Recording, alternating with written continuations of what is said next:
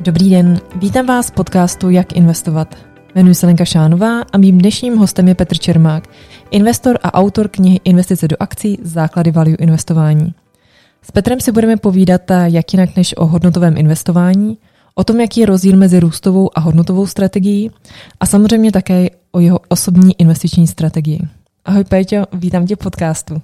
Ahoj Lenko, jsem rád, že jsem tady, moc děkuji za pozvání. Před naším rozhovorem jsem si chtěla přečíst tvoji novou knihu, ale je beznadějně vyprodaná. Nezvažuješ eh, e-knihu nebo audioknihu nebo uh, dotisk? Eh, bohužel je to tak, je vyprodaná, to znamená, každý, kdo, kdo by měl chuť si ji přečíst, tak v současnosti už buď jen z druhé ruky, nebo případně pokud najde nějakou knihovnu, ve které, ve které ji najde, Eh, dotisk jsem zvažoval, nicméně můj vydavatel eh, s tím tak nějak nesouhlasil, respektive nebyl ochotný eh, dotisk udělat. Tak jsme řešili minimálně to, že bych odkoupil jakoby od něj práva a vytiskl si knížku někde jinde. Nepodařilo se nám bohužel, bohužel najít společnou řeč, takže Eh, takže budu muset čekat minimálně, minimálně ještě rok, eh, než eh, mi to smlouva umožní a budu moct knížku vytisknout někde jinde. Kromě toho, že jsi napsal knihu Investování do akcí základy value investování a píšeš skvělý blog investice do akcí.cz, tak máš samozřejmě i denní job. Je to tak. A, a vlastně compliance ti zakázalo dneska mluvit o konkrétních akcí v tvém portfoliu. Můžeš přiblížit, co konkrétně děláš a proč ti to compliance zakázal? Eh, já pracuji pro eh, jeden z největších, eh, jednu z největších penzijních společností v rámci České republiky a jakmile dělám v, v, ve, finančním, ve finančním biznesu, kde vlastně eh, mám přístup, eh, přístup k investicím jakoby fondu, kde jsem zodpovědný za kontrolu investic fondu, tak by se tam teoreticky mohl dostat do střetu zájmu. Mm-hmm. Navíc regulace se čím dál tím víc zpřísňuje nejen ve světě, ale i v České republice, takže něco z toho, co bych řekl, by mohlo být vnímáno jako investiční doporučení, což přirozeně já dávat nemůžu. A i dnes vlastně, když jsem tady, tak vystupuju jenom a musím vystupovat jenom jako fyzická osoba, mm-hmm. to mhm. znamená čistě za Petra Čermáka a vlastně vlastně cokoliv, co tady řeknu, tak by ani nemělo být vnímáno jako investiční doporučení. Vzhledem k tomu, že jsi napsal knihu o value investování, tak hádám, že i tvoje osobní strategie je hodnotové investování, nebo, nebo se mýlím? Ne, určitě se nemýlíš. Prakticky to, co jsem popsal ve své knize, tak eh, část toho, eh, ze začátku jsem eh, vlastně popisoval ten svůj investiční přístup. Teď jsem od jedné, jedné části té knížky trošičku ustoupil a věnuju se jenom, jenom té druhé mm-hmm. kvalitativnímu value investování plus, plus i investování do indexů a tady tuhle kombinací, tuhle kombinaci preferuju i já mm-hmm. ve mhm. svém osobním portfoliu.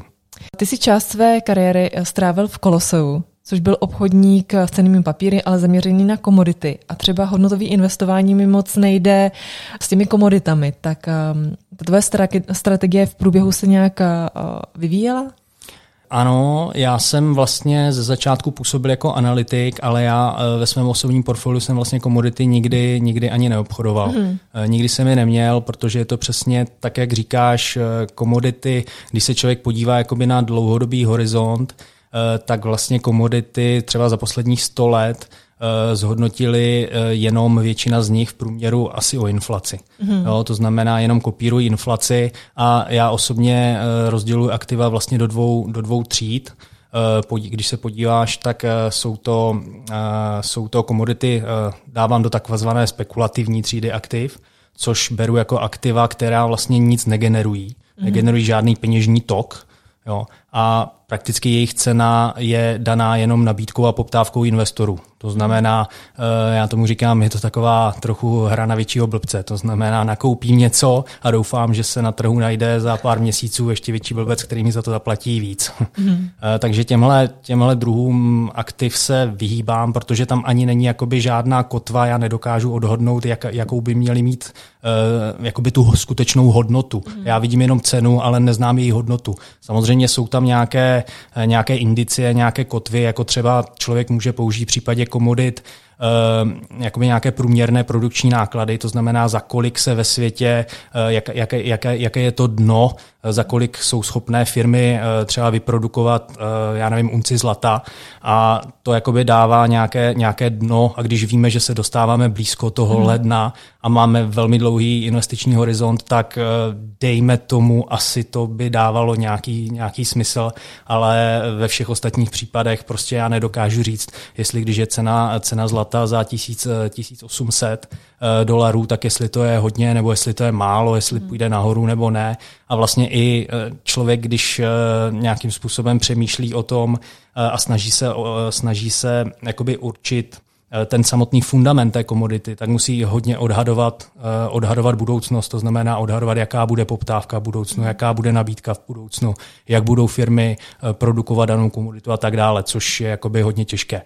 Pak je ta druhá část aktiv a to jsou vlastně investiční aktiva, to jsou mm, jako taková aktiva považuji všechna aktiva, která generují nějaké cash flow. To znamená, typicky si představme třeba nemovitost. Jo? Mm. Když si člověk koupí nemovitost, tak ji může pronajímat a a ten nájem je vlastně cash flow, které, kterému generuje. Úplně stejně třeba dluhopis také vyplácí kupony, eh, akcie, typický, typický příklad, když koupíme akci, eh, kupujeme podíl na celé firmě, teoreticky můžeme na burze koupit celou firmu, že jo? Mm-hmm. A to, co nám firma generuje, to znamená zisky a peněžní toky, tak to je vlastně uh, náš příjem ve chvíli, kdyby jsme byli vlastníkem 100% společnosti.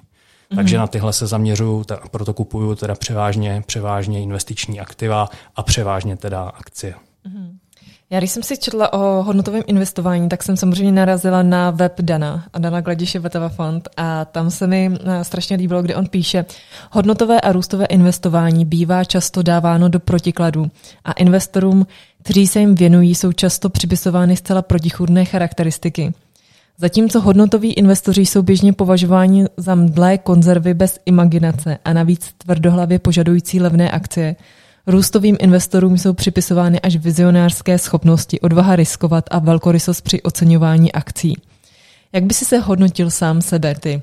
jako hodnotový investor? Já jako hodnotový investor, já jsem začínal na té, eh, na té straně velmi konzervativního investora to jsem svým způsobem pořád, ale snažím se posouvat trošku, eh, trošku blíž eh, ke středu. Mm-hmm. Protože eh, ono se, když se člověk podívá na value investování, tak ten pojem v sobě zahrnuje celou řadu jakoby různých přístupů. Mm-hmm. Někdy, když s hodnotovým investováním přišel Benjamin Graham někdy ve 30. letech minulého století, tak vlastně eh, on ho popisoval především jako takové to kvantitativní, statistické, to znamená nakupování eh, levných akcí, akcí, které se prodávají za, eh, za třeba nízkou, nízkou účetní hodnotu vůči, respektive účetní hodnota vůči ceně, jakoby je vysoká, nebo se prodávají za levné násobky zisků a tak dále fakticky on dokonce šel ještě tak daleko, že nakupoval jenom eh, akcie, které se prodávaly eh, takzvané net nets, to znamená, vzal si, vzal si jenom oběžná aktiva firmy, vzal si jakoby rozvahu té společnosti,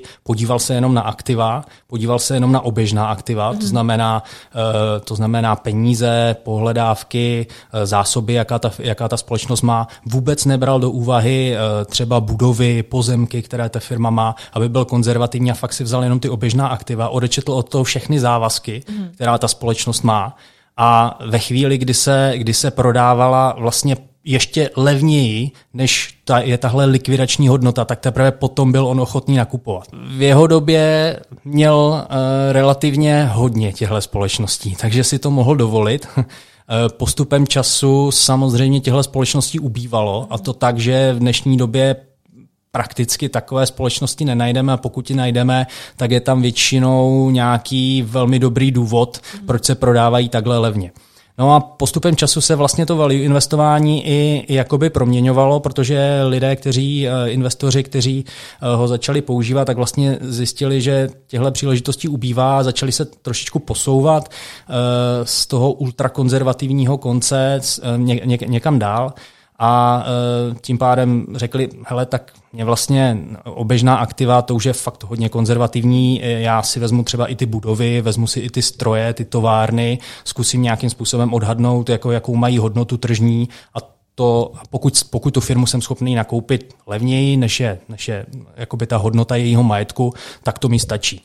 Pak samozřejmě přišla, jakoby další investoři k tomu přistoupili tak, že uh, už se uh, samozřejmě aktiva je taky zajímala té společnosti a majetek, ale zaměřili se i na ziskovost té firmy. To znamená, uh, jaká je dlouhodobě udržitelná ziskovost té společnosti. A ve chvíli, kdy vlastně jsem tu společnost schopný nakoupit za, za cenu, která je výrazně nižší, než jaká je ta dlouhodobá hodnota firmy, která je postavená na té dlouhodobé ziskovosti, tak vlastně je to investiční příležitost pro mě. Že jo? Eh, typickým příkladem třeba jsou cyklické sektory, které kopírují, eh, kopírují hospodářský cyklus. To znamená třeba automobilky, když je deprese, tak prodávají málo aut že jo? a tí, díky tomu mají jakoby nízké zisky a díky tomu vlastně to kopíruje i to, že cena jejich akcí většinou padá. Naopak, když je hospodářský, hospodářský boom, tak kolem vrcholů vlastně ty zisky, které mají, tak jsou velmi vysoké, ale jsou dlouhodobě neudržitelné udržitelné, protože v rámci toho cyklu, jak fluktuuje nahoru dolů, eh, tak eh, jakoby to zkresluje. Jo, a ty, tyhle ti value investoři se zaměřili právě eh, na to, že to nějakým způsobem očistili od tyhle ty cykly, mm.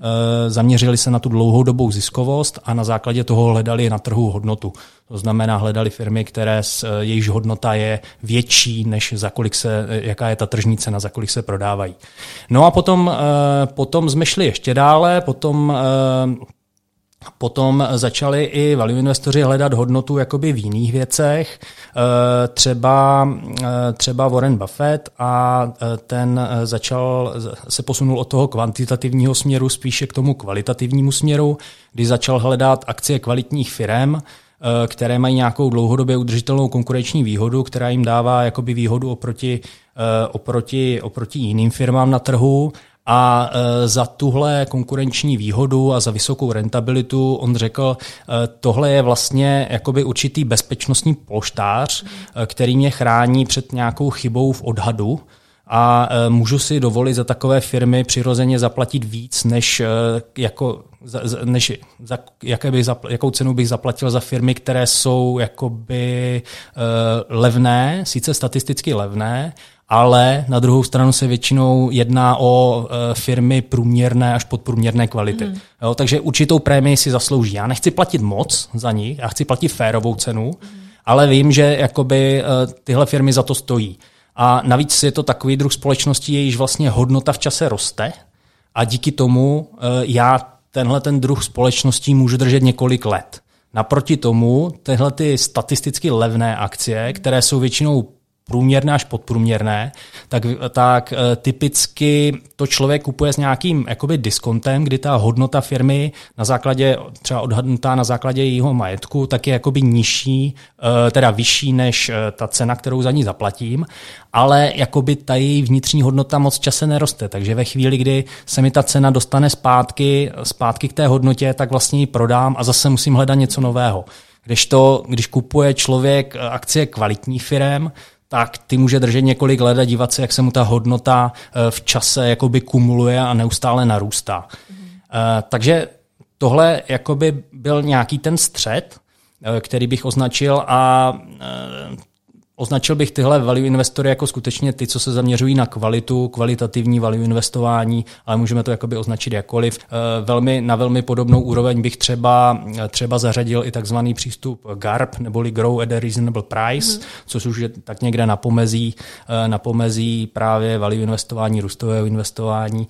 No a potom eh, jsou jakoby typicky růstoví investoři, kteří ani tak se nezaměřují na tu současnost a na současný majetek a jakoby e, na současnou ziskovost, ale dívají se především do budoucna a nějakým způsobem, nějakým způsobem eh, odhadují, jak, jak, eh, jak ta společnost bude zisková, jakým způsobem eh, se bude, jak, jaký bude její tržní podíl v budoucnu a podobně. To samozřejmě někteří value investoři taky dělají, obzvláště když se člověk dívá na akcie kvalitních firm, tak prostě jakoby správně nebo nejsprávnější přístup k tomu, jak určit hodnotu firmy, je vlastně, že si vezmu všechny budoucí peněžní toky, co ta firma jako vygeneruje a diskontuje do současnosti a dostanu cenu, za jakou, jakou bych měl za ní zaplatit zaplatit. Je to něco podobného jako v případě bytu. Že jo? Když si koupím byt, vezmu si, vím, že ho budu držet třeba 100 let, tak si vezmu nějaký nájem, vezmu si za 100 let, kolik mě jakoby vygeneruje každý rok nájem, to diskontuju do současnosti a vím, kolik za ten byt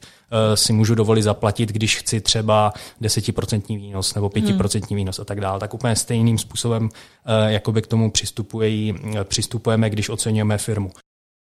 No a jakoby růstový, rozdíl mezi value investorem a růstovým investorem je podle mě ten, že růstový investor eh, je v tomto okamžiku eh, mnohem ochotnější eh, platit vyšší cenu Eh, za ten růst, který očekává a jeho, eh, jeho predikce jsou často eh, bývají i mnohem optimističtější mm. než toho value investora.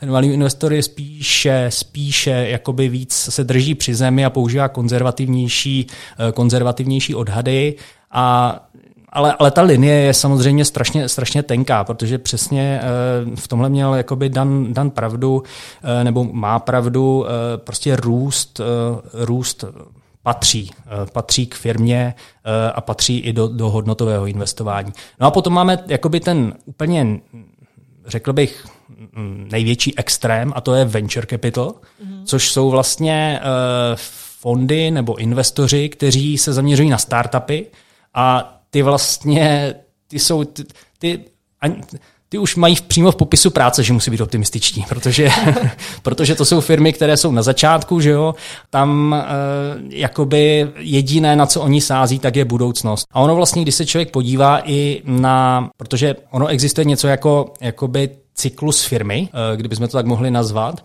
a ono vlastně máme asi tak čtyři základní kategorie firm. První jsou jakoby takzvaní pionýři a to jsou právě tady tyhle startupy. To znamená úplně nové firmy s úplně novýma produktama, který, který vlastně teprve třeba tvoří trh. Jo? Ten trh do, dosud neexistoval. A e, na, na ty se typicky zaměřují jako převážně venture, venture capital. Pak máme růstové firmy, to je tam, kde, kde už se ten trh nějak stabilizoval, ale firmy strašně rychle rostou, ale třeba přichází i nějaký první, e, první konkurence přichází a na ten se hodně často zaměřují e, i růstoví investoři.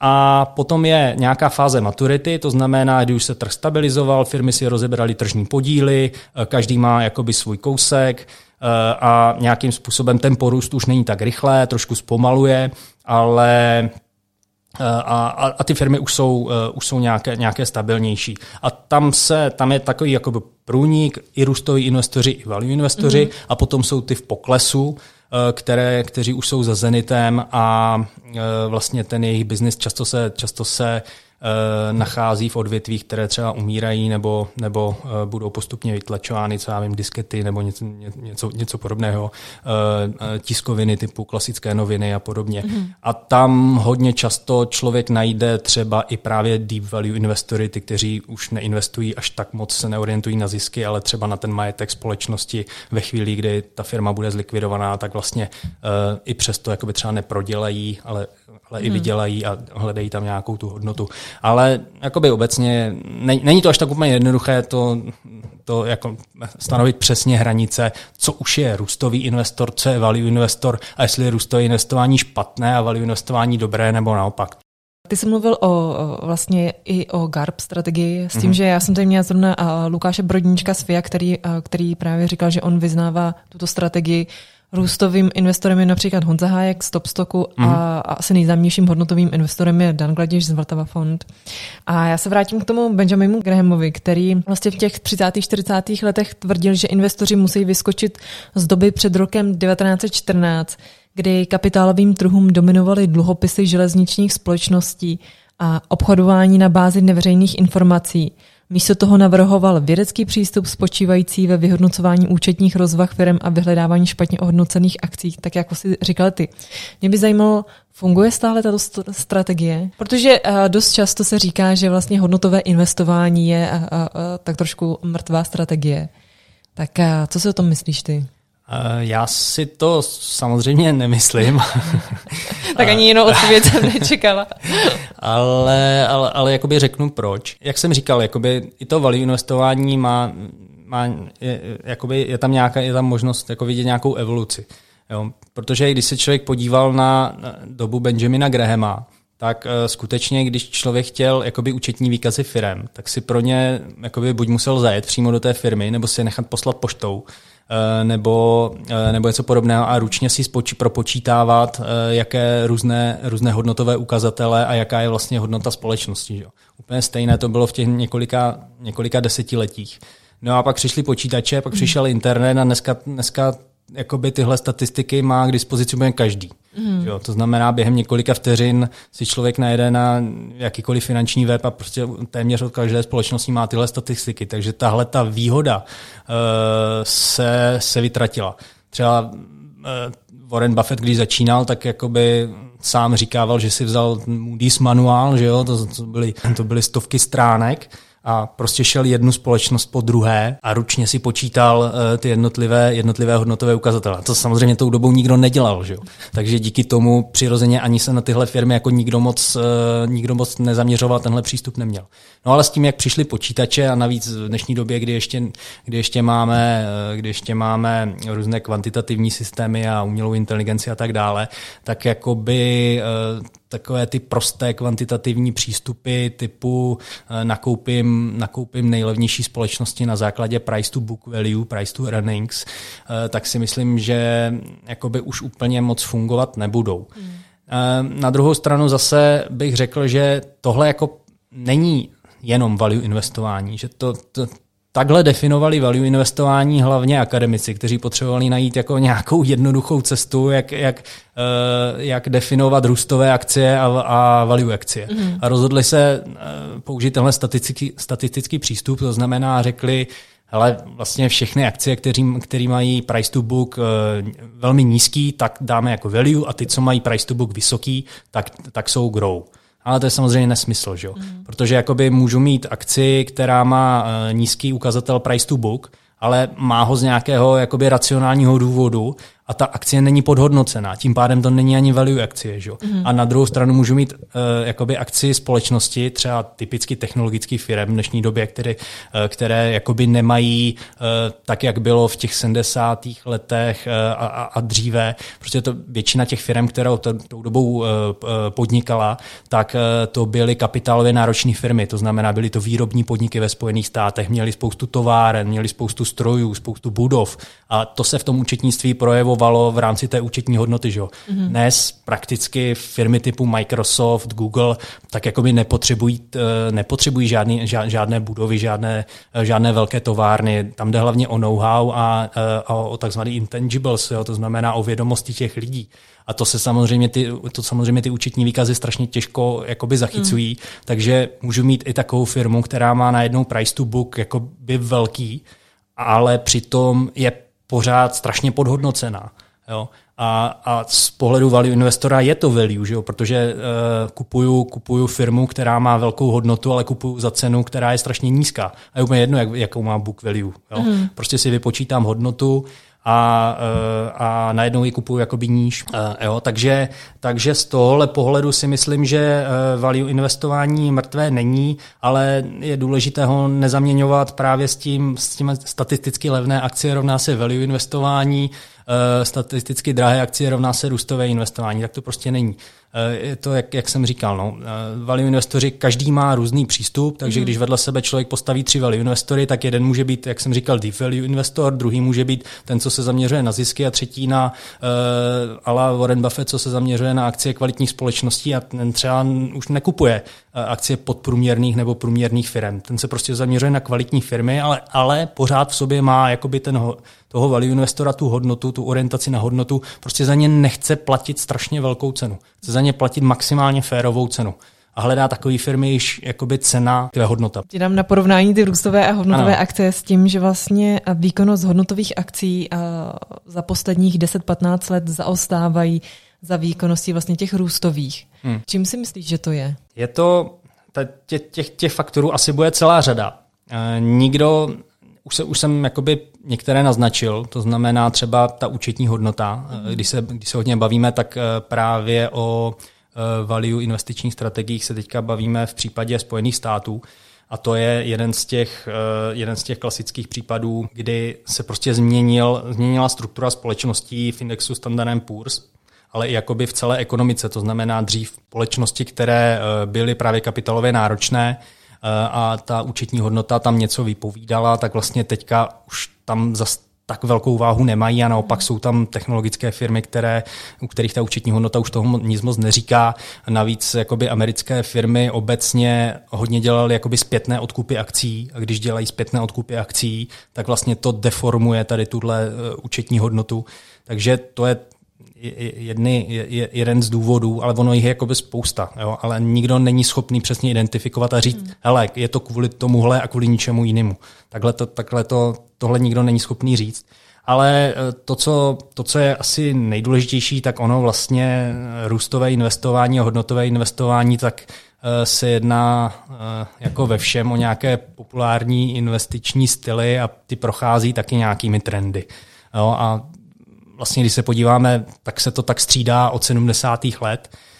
Uh, někdy v 70. letech vlastně jsme byli svědky takzvané Nifty 50 bubble, to, což, byly, což byla spekulativní bublina, kdy vlastně v Americe bylo doporučováno investorům, kupte ty nejlepší růstové akcie a můžete je držet a je úplně jedno, za jakou cenu je nakoupíte, prostě tyhle jsou nejlepší mm. a to bylo velmi populární, byly to typické růstové akcie, takže, takže, takže uh, Eh, přirozeně jakoby růstové akcie byly na vzestupu, no eh, jenom potom, potom cirka za pět let eh, jakoby po vrcholu většina investorů ztratila nějakých 70-80% peněz na těchto akcích. A pak zase nastoupilo value investování a bylo, bylo nějakou dobu populární value investování, v 90. letech, když nám přišly zase technologické akcie, internet, tak zase na nějakých 10 let, eh, nebo tak nějak 8-10 let, tak se stalo velmi populární jakoby eh, hodnotové investování, to znamená růstové akcie, eh, v čele samozřejmě s, tímhle, s těmihle technologickými firmami.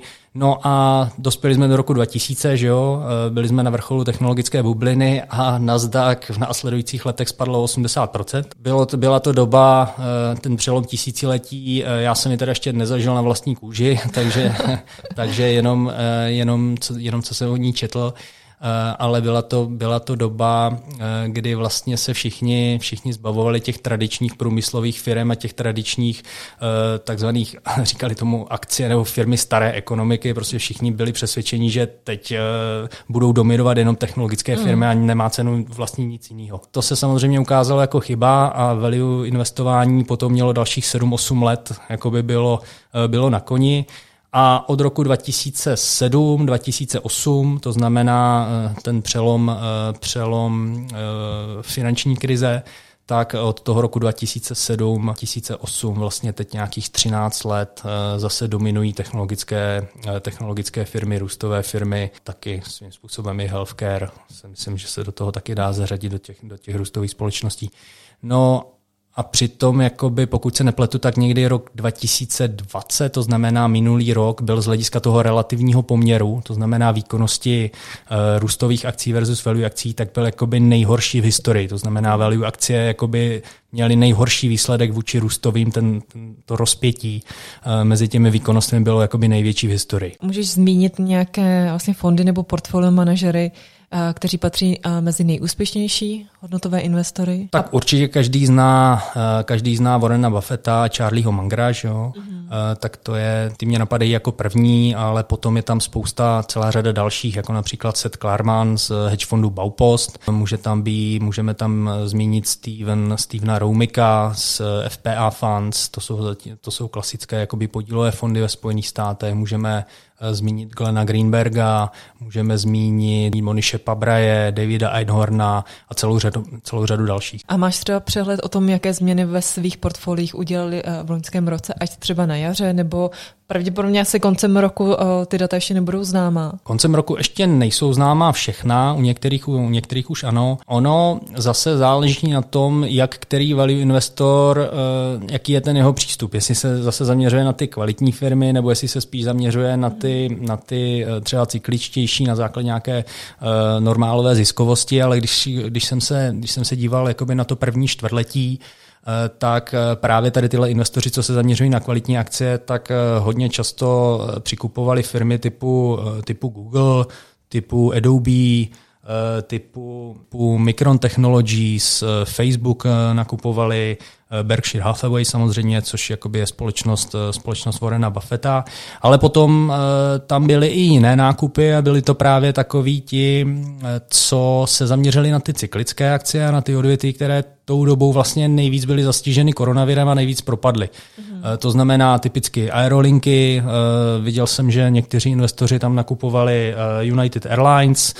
někteří se dokonce zaměřili i na těžaře zlata, někteří nakupovali, někteří nakupovali se zaměřili na restaurace, které byly samozřejmě zavřené a byly tím, byly jakoby koronavirovou krizí jedny, jeden z nejhorších, jakoby nejvíc postižených, nejvíc postižených oborů, takže jakoby restaurants brands tam nakupovali nakupovali eh, Potom, eh, potom tam nakupovali i třeba energetické firmy, které taky na tom jakoby nebyly dobře, takže British Petroleum, jakoby další. Takže, takže jakoby ta plejáda firm, na které se zaměřovali, tak byla jakoby opravdu velká. Potom postupem času v průběhu toho roku 2020, jak se to vlastně březnu a v dubnu, dá se říct, otočilo na pětníku díky intervencím centrální banka, a fiskálním, fiskálním stimulům a všechno šlo nahoru, tak přirozeně, jak jsou to value investoři, že jo, tak už tam neviděli tak, vel, tak velké hodnoty, takže ten jejich, ta jejich aktivita celkem opadala a na konci eh, na konci ve třetím čtvrtletí nebo ve čtvrtém čtvrtletí, tak také samozřejmě něco nakupovali, ale ta jejich aktivita si myslím, že byla o poznání, o poznání slabší. Jaké jsou podle tebe v současné době nejzajímavější hodnotové akcie?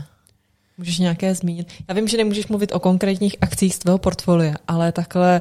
To je jakoby těžko, těžko říct, protože zase záleží na, záleží na uh, tom konkrétním přístupu, který, který daný uh, investor preferuje. Uh, já navíc jakoby value investování je obecně, obecně takzvaný bottom-up přístup. To znamená, že se člověk podívá, hledá konkrétní firmy, které třeba splňují nějaké jeho charakteristiky a ty nakupuje. Nedívá se na to směrem z vrchu, to znamená, že by si našel nejlepší ekonomiku nebo nejperspektivnější trendy, které mm. vidí do budoucna a teprve ve chvíli, kdy je identifikuje, tak se podíval jakoby na ten daný sektor a teprve potom, eh, když se podívá na ten sektor a vytipuje, který sektor je jakoby pro něj eh, si myslí, že je nejperspektivnější, tak teprve v něm hledal ty jednotlivé společnosti.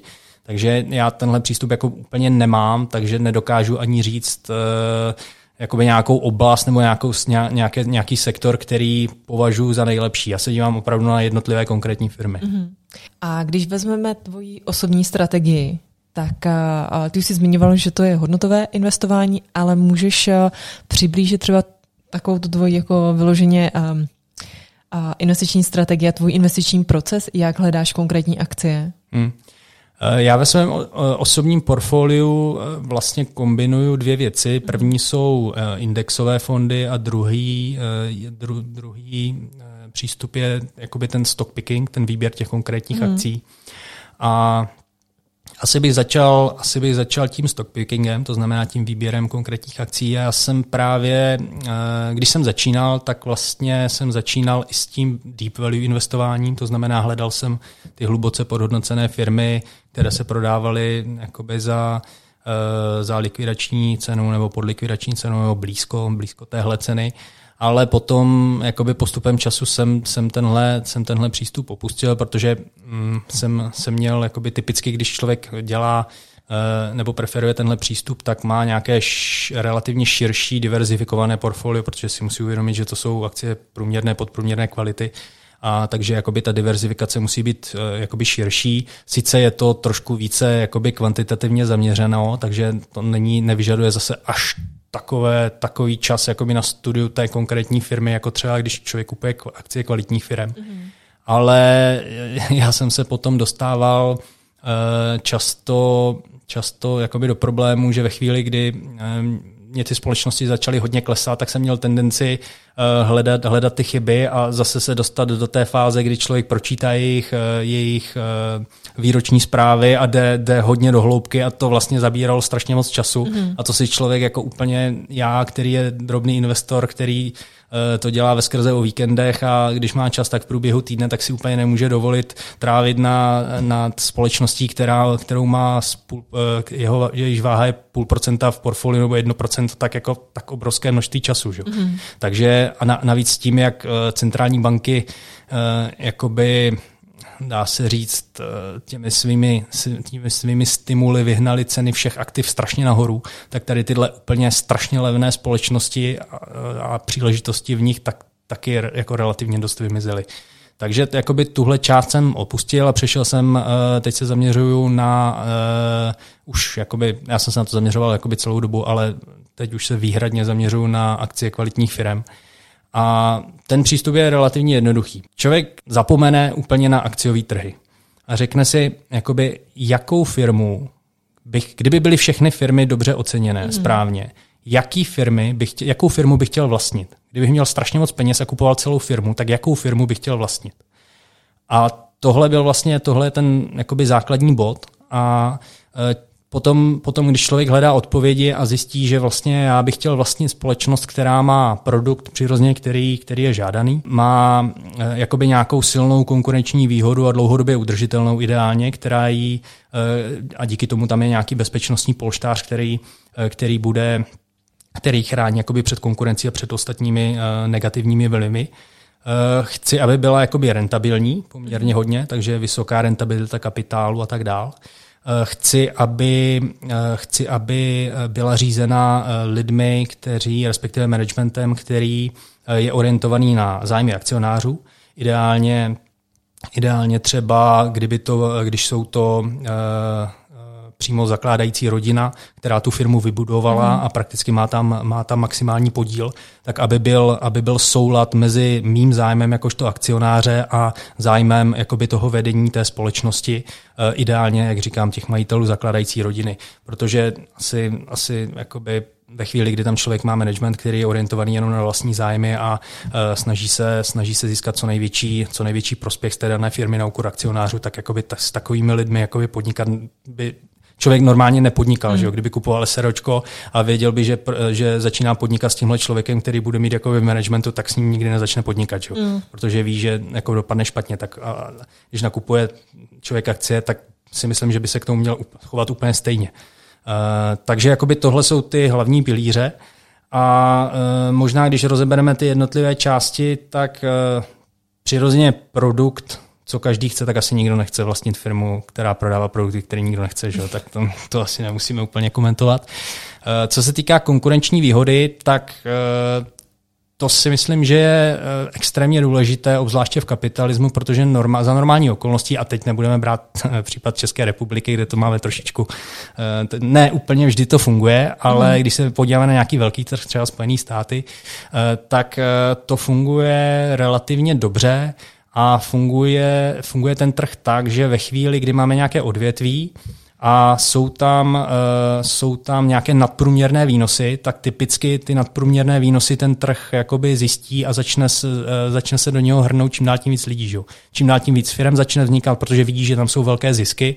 No a čím víc firm začíná vznikat, tím větší je tam konkurence a ta potom samozřejmě začíná srážet ty zisky a to až do chvíle, než se dostaneme na nějakou úroveň, uh, na nějakou úroveň minimálního výnosu kapitálu, který, který tam jakoby požadují ty lidi, kteří, kteří to kteří to eh, zakládají ty společnosti, takže potom jsme v situaci, kdy uh, máme vysokou konkurenci, což je skvělý pro spotřebitele, že jo, protože ten má nízké ceny, obzvlášť když mezi sebou ty firmy bojují, tak je to ideální pro spotřebitele, protože některé jsou ochotny třeba dočasně, dočasně jakoby fungovat i ze ztrátou, že jenom proto, aby získali třeba větší tržní podíl. Uh, a, a díky tomu jako by Eh, se tady tyhle firmy, ty konkurenční, eh, srazí cenu a srazí i tu rentabilitu. A takové firmy přirozeně asi člověk moc vlastně nechce. Že? Mm. To, aby si firma udržela nějakou dlouhodobou nadprůměrnou rentabilitu, tak potřebuje něco unikátního. Potřebuje právě nějakou tu konkurenční výhodu, která jí, která jí zajistí to, že Eh, že na ní konkurence prostě nebude moc. Je to nějaký takový jakoby příkop, když si to, když si to představíme jako hrata příkop, eh, který brání před nájezdy konkurence eh, tu danou, tu danou společnost. No a jakoby, kdybych měl uvíct příklad, tak ono těch konkurenčních výhod je, je relativně dost. Ideální knížka, pokud by o to někdo chtěl a měl zájem se o tom dozvědět víc, tak od Bruce Greenwalda je Competition Demystified mm-hmm. jedna a druhá, ta je velmi podobná, ta je od, eh, jmenuje se Seven Powers a napsali Hamilton Helmer. Ale je velmi podobná. Mně se teda víc líbila od toho Bruce Greenwalda, ale možná to je jenom díky tomu, že jsem ji četl jako první, takže ty knížky jsou hodně podobné. A Eh, oni tam vlastně eh, velmi dobře popisují eh, základní druhy konkurenční výhod. On, on máme asi nějakých pět, mm-hmm. kdy máme jakoby nabídkovou, poptávkou, úspory z rozsahu, pak tam máme takzvaný network efekt a pak tam máme nějaký unikátní business model.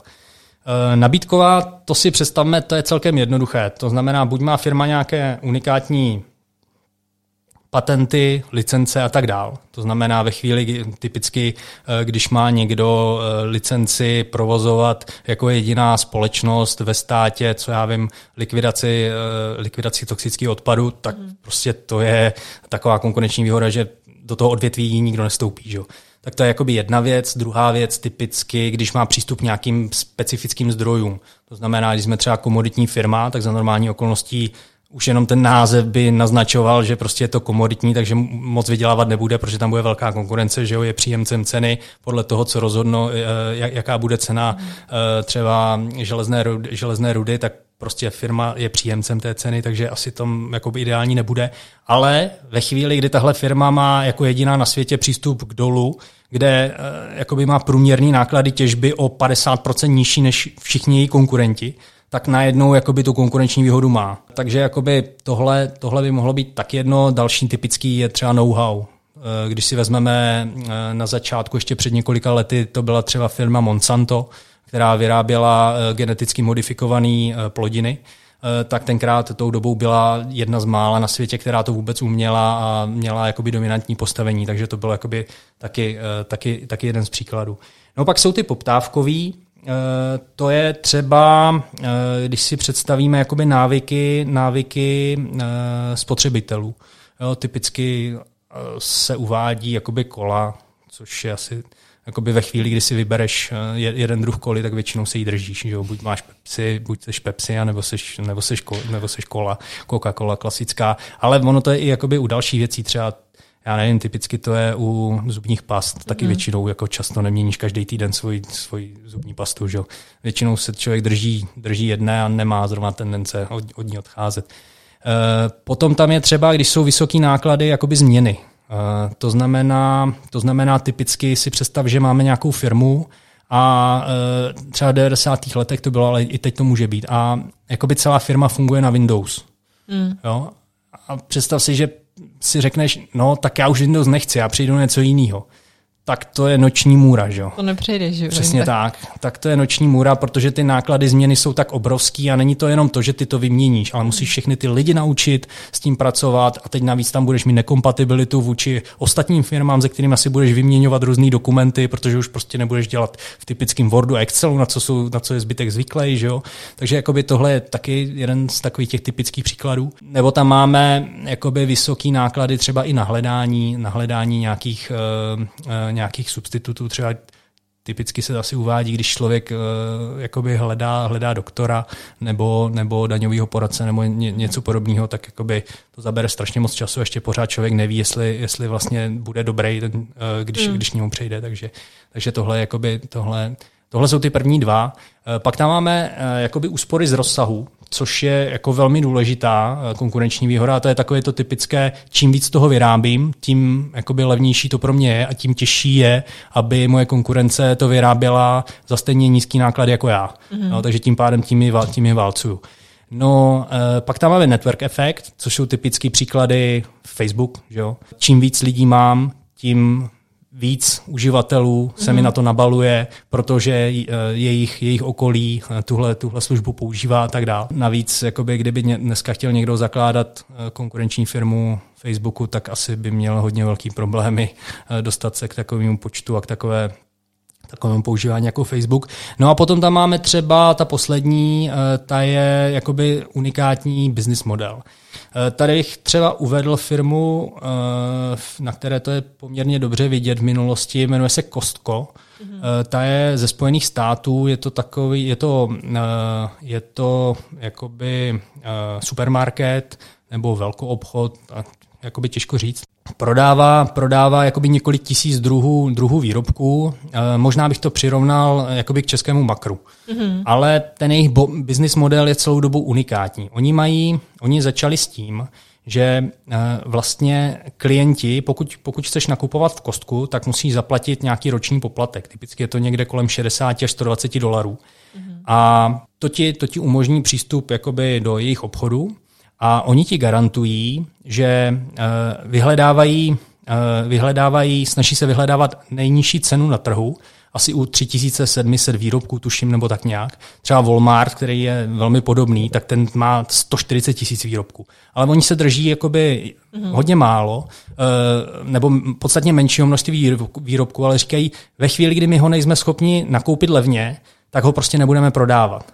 A oni, si ho, oni, oni najdou takových 3700 výrobků a garantují uh, klientům, že oni si k té velkoobchodní ceně přirazí jenom 14%, aby pokryli svoje provozní náklady. A jediný jejich zisk je těch 60 dolarů, nebo většina toho zisku je těch 60 dolarů a 120 dolarů, co zaplatí ten klient na tom, na tom členství. Mm-hmm. A dělají to dokonce, a to, a to je jakoby tohle je obrovská výhoda, protože čím oni jsou větší, jakoby ty klienti k ním rádi chodí, protože na rozdíl od uh, jiného supermarketu, kdy se podíváš, tak eh, většina supermarketů to takhle nemá. Že jo? Oni mají různé akce, eh, člověk musí sledovat tisíce letáků a eh, snaží se tě tam nalákat ve dny, kdy typicky oni mají nějakou menší, menší návštěvnost, mm-hmm. ale to kostkou vůbec nedělá. Že? Oni řeknou, my se snažíme, aby vy jste se dostali k co nejlevnějším výrobkům. My, my se snažíme z těch 14% jenom, jenom jakoby si pokrýt svůj, svůj provoz, a jediný náš zisk je těch 60 dolarů a 120 dolarů, nebo většina toho zisku je to, co vy nám dáte. A teď, čím oni se stávají, to samozřejmě pro klienty super, protože ví, že je jedno, jestli tam přijde v úterý nebo ve čtvrtek, prostě ví, že ve chvíli, kdy to Costco nabízí, tak z největší pravděpodobností na 90% to je to, co nejlevnější na trhu, co může dostat. Mm. Jo, nejnižší cena. A čím víc lidí tam uh, chodí, tak tím silnější je Kostko při vyjednávání jakoby velkoobchodních cen s těma dodavatelama. Že jo? Takže jim se podaří ještě jakoby mít ještě větší rabat, takže tu cenu dostanou ještě níž, ale jak mají tu striktní politiku, kdy si většina ostatních firm by si to nechala do kapsy ten rozdíl, tak oni říkají ne, my těch 14% vám garantujeme, takže to, co my mm. dostaneme dolů, tak vlastně vy ušetříte, naši zákazníci. A díky tomu eh, je, vlastně mají čím dál tím víc zákazníků a pro jejich konkurenci je strašně těžké něco takového kopírovat. Jo, protože ve chvíli, kdy si představíš, že jsi, já nevím, eh, společnost, nějaký supermarket, která je obchodovaná na burze a funguješ tím normálním standardním způsobem a najednou by se management rozhodl, že chce kopírovat model kostka, tak jakoby přijde za akcionářem a řekne, no tak my asi budeme další třeba dva, tři roky, budeme ve ztrátě, že jo, než se nám něco takového vůbec podaří jako vytvořit a ještě úplně si nejsme jistí, jestli se to podaří. A jak, jak velký jakoby podíl hmm. vezmeme. Takže tohle je, tohle je Mm, jako jeden z druhů konkurenční výhody, který člověk hledá. Jo, a díky tomu vlastně eh, ve chvíli, kdy najde takové firmy, které ji mají, tak samozřejmě ta síla té konkurenční výhody se mění. Mm-hmm. Jak, jak, jak, eh, jak, jsme, jak, jsme, jak žijeme v kapitalismu, tak prostě ne, není, není nic jakoby na věky. Že jo? Ale jakoby ve chvíli, kdy se člověkovi podaří takovou firmu najít, tak jakoby je to super. Mm-hmm. Potom přirozeně, jak už jsem říkal, chce, chce to navíc, aby to řídili lidi, kteří jsou, eh, kteří jednají jakoby v tvým nejlepším zájmu, to znamená ideálně zakládající rodina, která to buduje pro další generace a tak dál. S takovými lidmi ty chceš podnikat, jo? No a potom ještě další věc, eh, kterou, kterou často vyhledávám, tak je, aby tam byl ještě nějaký reinvestiční potenciál. To znamená, aby ta firma mohla dál růst. Jo, e, jako je sice krásný, kdybych měl firmu, která má nějakou konkurenční výhodu, díky tomu má nějakou vysokou rentabilitu, rentabilitu kapitálu a je řízená lidma, který, e, který, kterým jakoby můžeš věřit a jsou v zájmu akcionářů nebo chovají se v zájmu akcionářů, ale je blbý, když prostě ta firma neroste a má třeba jakoby fixní, jakoby nějaký stabilní tržby a prostě třeba 100% vyplatí na dividendách. No tak to, z toho je prakticky takové jako svým způsobem dluhopis, mm-hmm. který ale v případě, když budou nějaký velký výprodej na trzích, tak se z největší pravděpodobností sveze i ta cena. Mm-hmm. Jo, takže jakoby ta, ta možnost reinvestovat uh, je, je něco, co vyhledávám. Já, no a ve chvíli... tady jenom přeruším, tak ano. vlastně, když jsem tady měla Lukáše Brodníčka, tak právě jsme se bavili, že on třeba vyhledává v společnosti, které uh, mají takzvaný uh, recurring revenues, mm-hmm. což a, a on bere tak jako a, výhodu dané společnosti. Já třeba jsem nedávno našla společnost a, Hims and Hairs Health, jestli ti to něco říká. A tahle společnost právě má asi 80 nebo 90% recurring revenues, protože oni prodávají vitamíny na měsíční bázi. Mm-hmm. A je to třeba hlavně pro lidi, kterým vypadávají vlasy. A oni musí brát tyto vitamíny. Mm. A já znám spoustu lidí jako ze svého okolí, kteří se nekupují jejich vitamíny, protože oni neprodávají do Evropy. Nicméně vím, že i když ty vitamíny třeba 100% nezabírají, tak oni prostě ten pocit, že by vysadili ty vitamíny a případně, že se jim to ještě zhoršilo, tak radši ty vitamíny berou pořád a platí jako nehorázné sumy. A to si myslím, že je také velká výhoda, protože ztratit takového zákazníka já myslím si, že není jen tak. Jo, jo, tohle taky může být jeden, eh, jeden, jeden, jedna, jedna jakoby konkurenční výhoda té, té dané firmy, kdy prodává něco, něco nezbytného eh, a navíc co lidi nutí, něco, co eh, člověk spotřebuje a je nucený to znova koupit. Že? Mm. To je jakoby taky, taky ideální. To je taky třeba důvod, proč Buffett tenkrát uh, nakupoval Gillette a podobný. Já bych se teda ještě potom uh, vrátil k těm, k, těm, uh, k, těm, k těm společnostem. A ve chvíli, kdy se mi podaří najít takovou firmu, mm-hmm. tak uh, asi každýho napadne, že takový firmy hledá každý, že? No, tak a ono se taky projevuje potom na té jejich ceně, že? Mm. Takže většina těchto firm je prostě drahá. Jo? Takže já si z nich vytvořím jakoby wishlist. To znamená, pokud se mi podaří identifikovat tuhle firmu a skutečně ji projedu, projedu od A do Z, dělám si jakoby u každé společnosti takový, takové... Máš tak... nějaký checklist, který Přesně tak. jako 10 no, bodů, který ta společnost musí splňovat, aby si do ní případně investoval? Jo, checklist úplně ne, ale mám takový jakoby business summary, to znamená, dívám se, jaký, jaký má produkt, jak ho prodává, na jakých trzích působí, jaký jsou náklady, jestli management je v zájmu akcionářů, jaká je ta konkurenční výhoda, eh, jak, eh, kdo jsou její konkurenti a eh, jakoby jak, jak velký má tržní podíl, protože typicky jakoby tyhle společnosti se dají identifikovat podle toho, že většinou mají jakoby velký tržní podíl a vysokou rentabilitu kapitálu. Mm. Když tohle, jakoby, tahle kombinace je nějaká dlouhodobější, tak většinou už je to první indikace toho, že ta firma má nějakou konkurenční výhodu. Takže já se ji snažím objevit, snažím se pochopit tu firmu, jak funguje, Eh, ve chvíli, jakoby, kdy ji nepochopím, tak jdu pryč. Ve hmm. chvíli, mm. kdy nevím, co ta firma třeba bude za deset let jakoby vyrábět a jaký budou její produkty, tak prostě ji nedokážu pochopit, nedokážu odhadnout a prostě jdu pryč a jdu dál. Jakoby ve světě na, na akciových trzích se prodává víc jak 40 tisíc firm, takže jakoby výběr člověk určitě má. Jo. Takže uh, potom a, si člověk a nemyslíš dělá... si, že třeba u nějakých um, u nějakých společností, protože jim přesně jako nerozumíš, teď mluvím třeba konkrétně o těch technologických akcích, tak um, že tím přicházíš o skvělé investiční příležitosti? To určitě ano.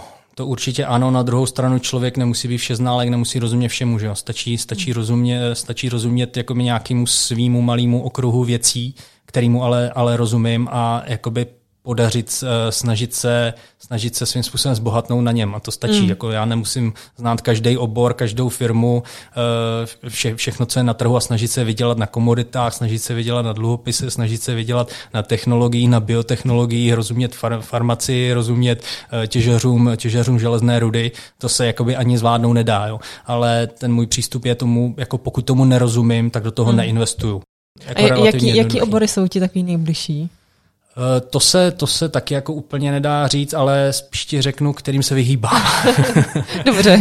Eh, obecně jsou to, jsou to hodně často právě typické komoditní firmy, to znamená těžeři, jsou to, jsou to biotechnologie, je to velká část technologických firm, to znamená to, co je teď hodně populární, eh, různý... Jako Palantir a tak, které je trendy. Ano, ano, ano, třeba.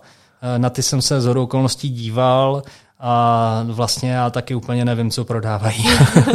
jako ch- asi chápu podstatu, co, co, co dělají, jak jejich umělá inteligence funguje, ale jako co budou dělat za deset let, mm. těžko říct.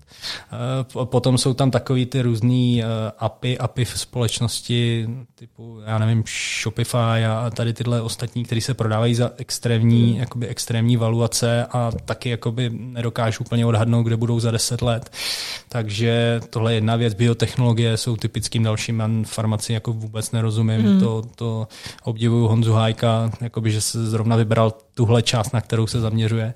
To mě třeba osobně jako mi, mi úplně blízký není, takže by mě to asi úplně, úplně moc nebavilo. Takže a finančním společnostem se typicky vyhýbám, protože tam se mi zase nelíbí jejich, jejich business model, kdy typicky tam dávají jakoby malé množství kapitálu a Eh, jakoby fungují s velkou pákou, s hodně velkýma cizíma zdrojema, mm. takže potom ve chvíli, kdy tam člověk, kdy tam udělá management nějakou velkou chybu zásadní, tak samozřejmě jsou svázaní jakoby regulací, která uh, se snaží jakoby být nějakou prevencí toho, aby to nedopadlo extrémně špatně, ale, ale i tak prostě můžou udělat nějakou chybu a najednou, najednou to vymaže celou jejich ziskovost a, mm. a mají velký problémy, takže a, a, a navíc jakoby ani se mi, jakoby nejsem úplně komfortní s tím studovat, eh, studovat jejich účetnictví a vůbec, obzvlášť když se jedná o takový eh, banky, které eh, nejsou takový ty jednoduchý typu vklad a půjčky jenom, co dělají, ale dělají různé deriváty a, mm-hmm. a všechno tohle, tak tomu se, tomu se jakoby úplně vyhýbám, takže to, tohle jsou firmy, kterým se vyhýbám. A já když se ještě vrátím k tomu tvému jako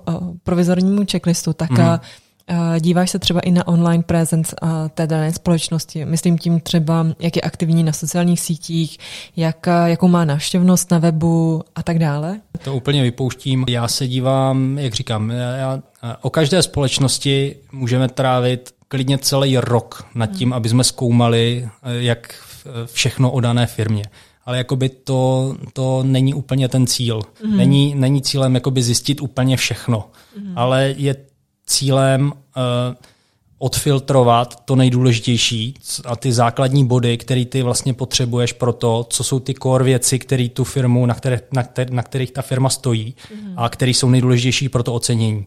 A to, když se ti podaří, tak jakoby to je to, na co se potom zaměřuješ a na to se zaměřuješ i potom, když tu firmu monitoruješ. Mm. Jo, nemusíš o každé firmě vědět úplně všechno, to ani není v lidských silách. Jo, musíš vždycky dos, do, dospěš do nějakého okamžiku, kdy na základě těch informací, které máš, tak se musíš rozhodnout, ano, budu do toho investovat, ne, nebudu do toho investovat. Mm. To je právě jakoby trocha toho umění, na tom poznat, kdy už jakoby mám, jestli se, jestli se mi podařilo identifikovat dobře ty základní informace, na, kterých jsem, na základě kterých se mám rozhodovat a jestli už se tím dál nemusím jakoby zabývat tou společností, anebo ne. No. Jak dlouho ti trvá, než analyzuješ jednu firmu? To se úplně taky nedá říct, protože zase záleží na tom, jaký druh, jaký druh firmy to je. Některý, mají, některý jsou relativně jednoduchý, jako by třeba často ty menší firmy s nějaký small capy, který mají kteří třeba dělají, já nevím, v potravinách, tak je to relativně jednodušší než, eh, než já nevím, eh, něco, něco a la Google nebo mm. ně, něco, něco podobného. Takže se to, takže se to nedá úplně takhle, takhle říct, ale určitě jsou to, určitě je to několik jakoby dnů. Několik dnů čistého času. Ano, ano, mm. než jakoby člověk tím projde. No. No a potom ve chvíli, kdy vlastně mám tenhle ten wishlist, tak pak už eh, jenom nějakým způsobem odhadnu nějakou vnitřní hodnotu, kde, za, za kterou si myslím, za kterou bych byl ochotný to kupovat, nějaké pásmo mm-hmm. a potom už jenom jakoby čekám, když, kdy, kdy mi trh nabídne jakoby možnost něco takového koupit. No, a když si řekneš, že ta akce, eh, že ji budeš kupovat za 25 a je 25,50, tak Uh, koupíš nebo nekoupíš? Protože já, můj otec je přesně takový, který si řekne, tak koupím to za 25 když je to 25-50, tak to pořád nekupuje a pak kouká, jak to letí jako do nebes. Jo. Takže spíš mě by zajímalo, jestli to máš u sebe to samé, nebo a plus minus jako... Nemám, eh, protože jakoby hodnotu ne, se nedá, hodnota se nedá vyčíslit jakoby firmy na, na, na desetiny, na mm. setiny. Vem, vem, si, vem si, když máš svoje auto, že, který prodáváš, máš ho třeba pět let, šest let, víš o něm první, poslední, víš o něm úplně všechno a tak asi dokážeš, dokážeš odhadnout nějak jakoby jeho hodnotu, že jo? víš, na, na kolika zbyla garančkách, kde má problémy, kde nemá problémy a dokážeš odhadnout, jestli, jestli ta hodnota je někde třeba mezi, co já vím, 250 až 280 tisíci, tak někde. Mm-hmm. Jo? A teď si představ, a, a, jo, takže když, ti, když někdo ti přijde a řek a dá ti za to 350, tak hnedka víš, že to je dobrá, dobrá koupě, že ale když někdo dojde a dá, chce, chce ti za to dát 180, tak jako asi, asi ne, že jo. Mm-hmm. No a, úplně, a teď si představ, že něco takového děláš ve firmě, jo která, která má prostě tisíce zaměstnanců, mraky budov, spoustu biznis jakoby odvětví. Jak chceš určit to úplně přesně? Jo, taky se to nedá, takže člověk musí mít nějaký, nebo já mám typicky nějaký range, nějaký, uh, nějaký rozpětí hodnot, mm. kde si myslím, že se ta vnitřní cena jakoby v rámci něhož se pohybuje. Mm. Jo? A potom už to není o tom třeba, když uvedu příklad, kdyby to bylo, kdyby si řekl, že má, jak si říkala, 25 versus 25,50, tak v mém případě by to typicky bylo asi někde mezi co já vím, 30, 32 až 38 nebo 30 až 40, no to asi ne, to už je moc, ale, ale asi někde mezi, já nevím, 32, 38 mm-hmm. nebo 33.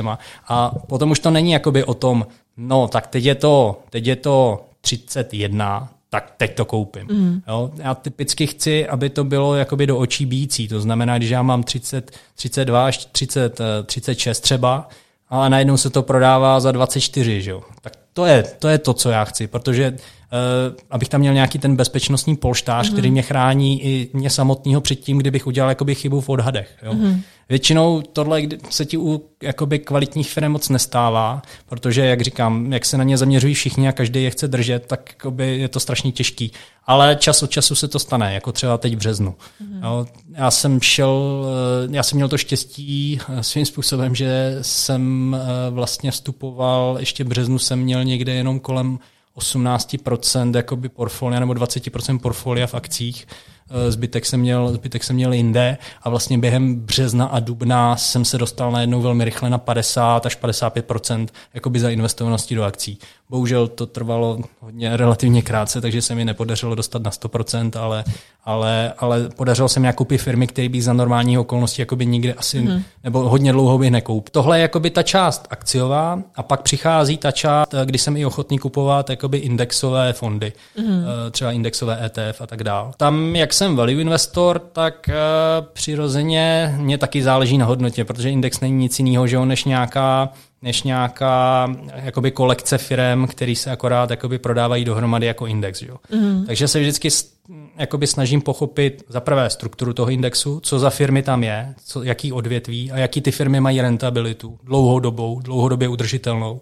A pak eh, na základě toho eh, se snažím dostat nějaké rozumné valuaci a snažím se vyhnout jakoby extrémům, to znamená nechci kupovat uh, předražený indexy.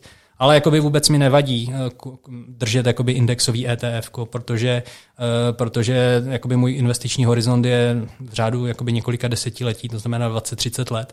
Takže já vím, že třeba to, to indexový ETF budu držet třeba 20 let pokud nenajdu samozřejmě nějakou kvalitní firmu, která by byla lepší než ten celý mm. index, tak koupím, eh, tak koupím tuhle tu firmu. Ale klidně jsem schopný jakoby koupit ten index, uh, nějaký široce diverzifikovaný třeba emerging markets nebo něco podobného a, jakoby, a jenom ho držet. Ale důležité je, abych za to nezaplatil uh, strašně moc. To je zase je to úplně to samé jako třeba u nemovitosti. Že?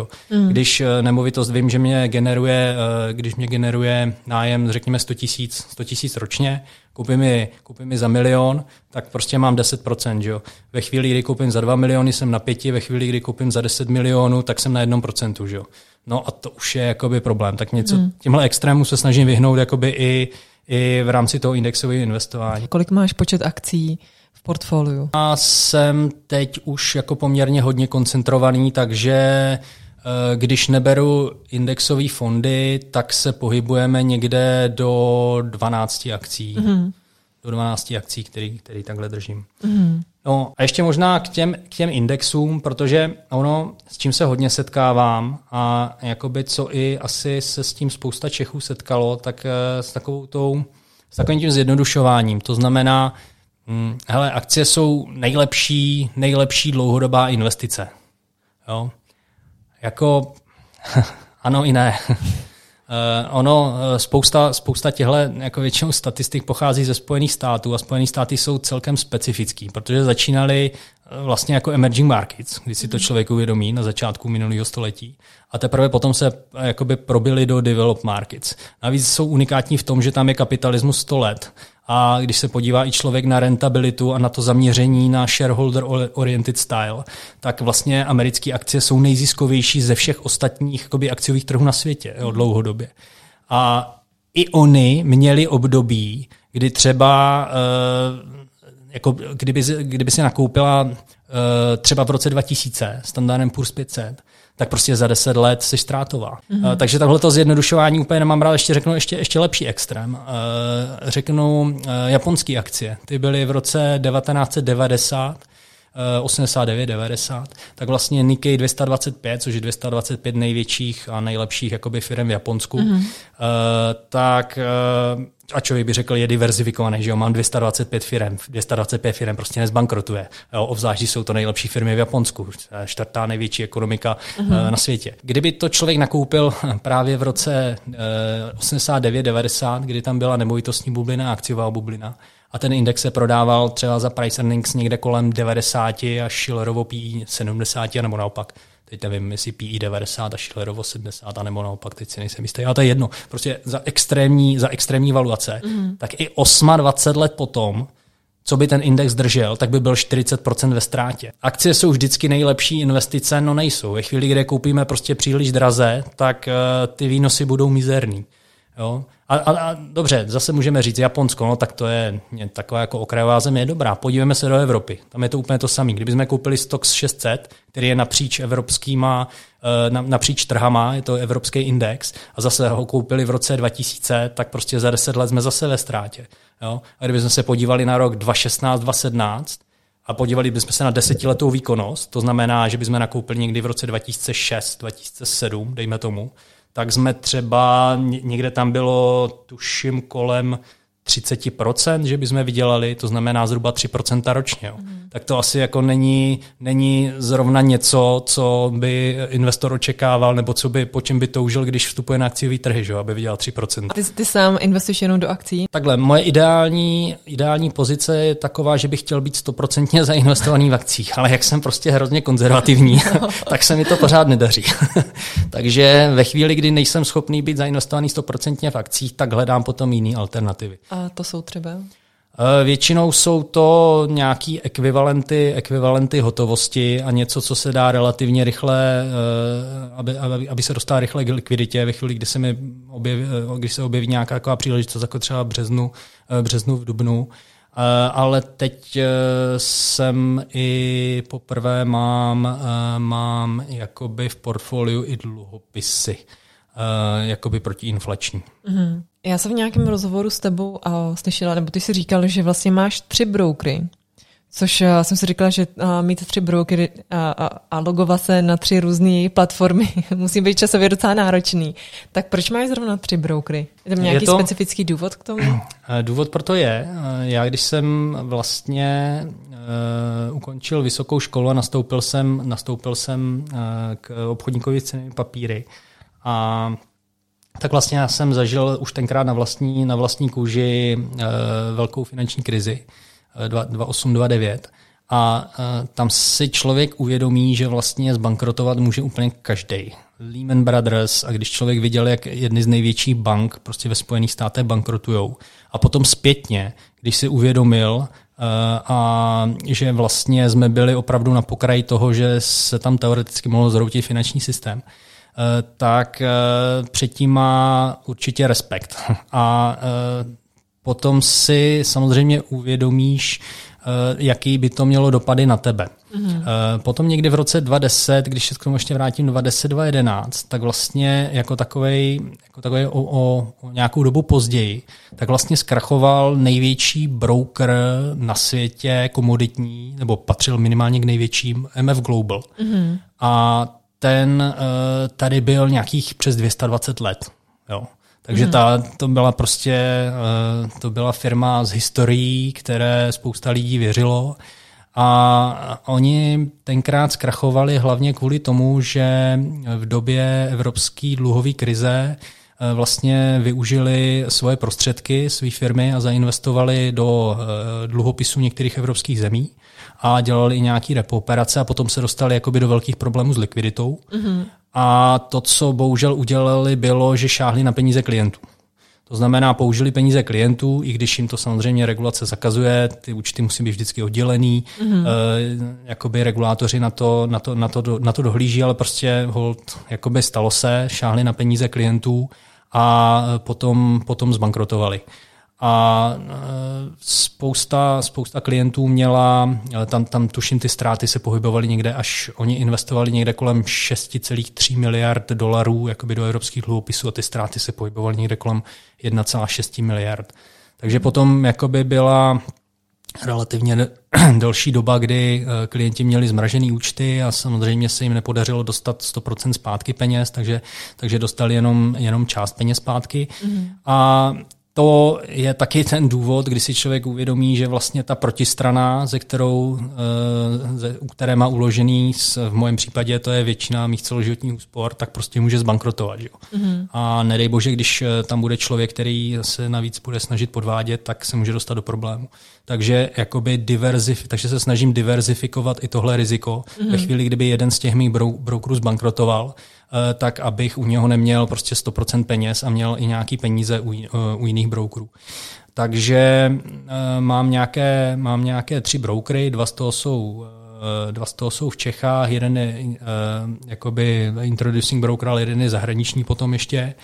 No a uh, tady u nich jakoby si pravidelně člověk sleduje, nebo si sleduje v případě českých brokerů, tak ty musí uh, jakoby zveřejňovat svoje hospodářské výsledky pravidelně, takže uh, jakou s takou s, uh, aspoň kontrolu nad, ním, nad nima člověk má. Navíc tu máme nějaký garanční fond, který pojišťuje sice asi jenom jakoby do, tuším, někde do 20 tisíc euro, pokud se nepletu, Myslím, ale, ale, ale no. minimálně je to nějaká jistota, že prostě nějaký peníze člověk dostane zpátky.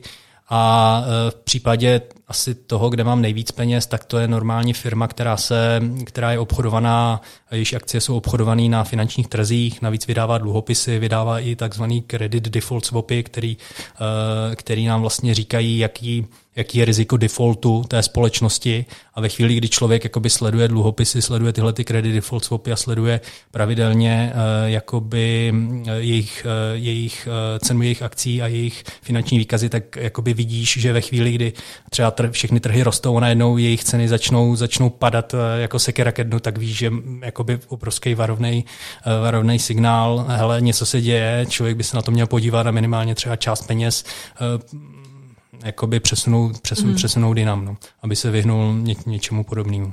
Mhm. Super, tak jo. Já ti moc krát děkuji za, uh, za povídání. Jsem ráda, že jsi dorazil do uh, dnešního podcastu. Já moc děkuji za pozvání a doufám, že to nebude naposledy. to určitě ne. A vy pokud chcete sledovat uh, Péťův blog, tak uh, jsou to investice do akcí.cz a co se týče knihy, tak na to si budete muset pos- uh, počkat ještě rok. Tak jo, děkuji.